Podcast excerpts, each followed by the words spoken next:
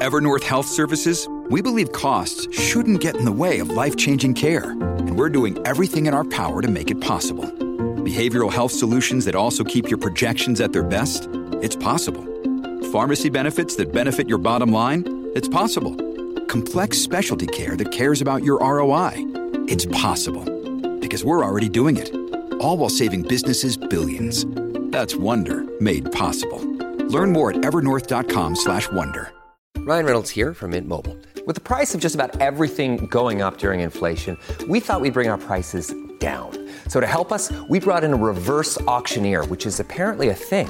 Mint Mobile unlimited premium wireless. Ready to get 30, 30, bit to get 30, bit to get 20, 20, 20, bit to get 20, 20, bit to get 15, 15, 15, 15 just 15 bucks a month. So, Give it a try at mintmobile.com slash switch.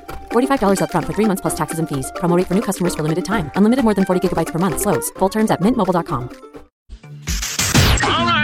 Right, on the alert. Here goes. This update. A quick look at what's happening in entertainment. So much dirt. On My Talk. My Talk. Well, this is gonna be juicy. Avril Lavigne has released her first new song in five years. It's a power ballad called Head Above Water, and she says it was inspired by her struggles with Lyme disease. The new song, uh, she says that the lyrics were inspired by a difficult period in her life when she thought that she would pass away. And Lavigne is selling related merch to the track to raise funds for those suffering from Lyme disease and can't afford the treatment needed. Have to say, she sounds a lot like Alanis Morissette in this song.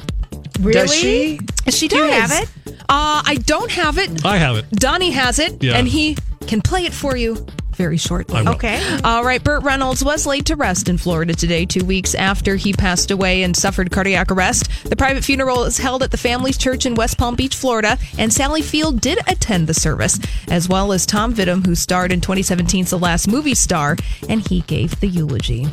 And Julie Chen signed off again, allegedly, as Julie Chen Moonve- Moonves during her Big Brother hosting duties for tonight's episode. Now, this is according to TMZ sources during the taping last night that Julie opened the show by saying, Good evening, I'm Julie Chen Moonves. Welcome to Big Brother. And her words were met with support from the audience.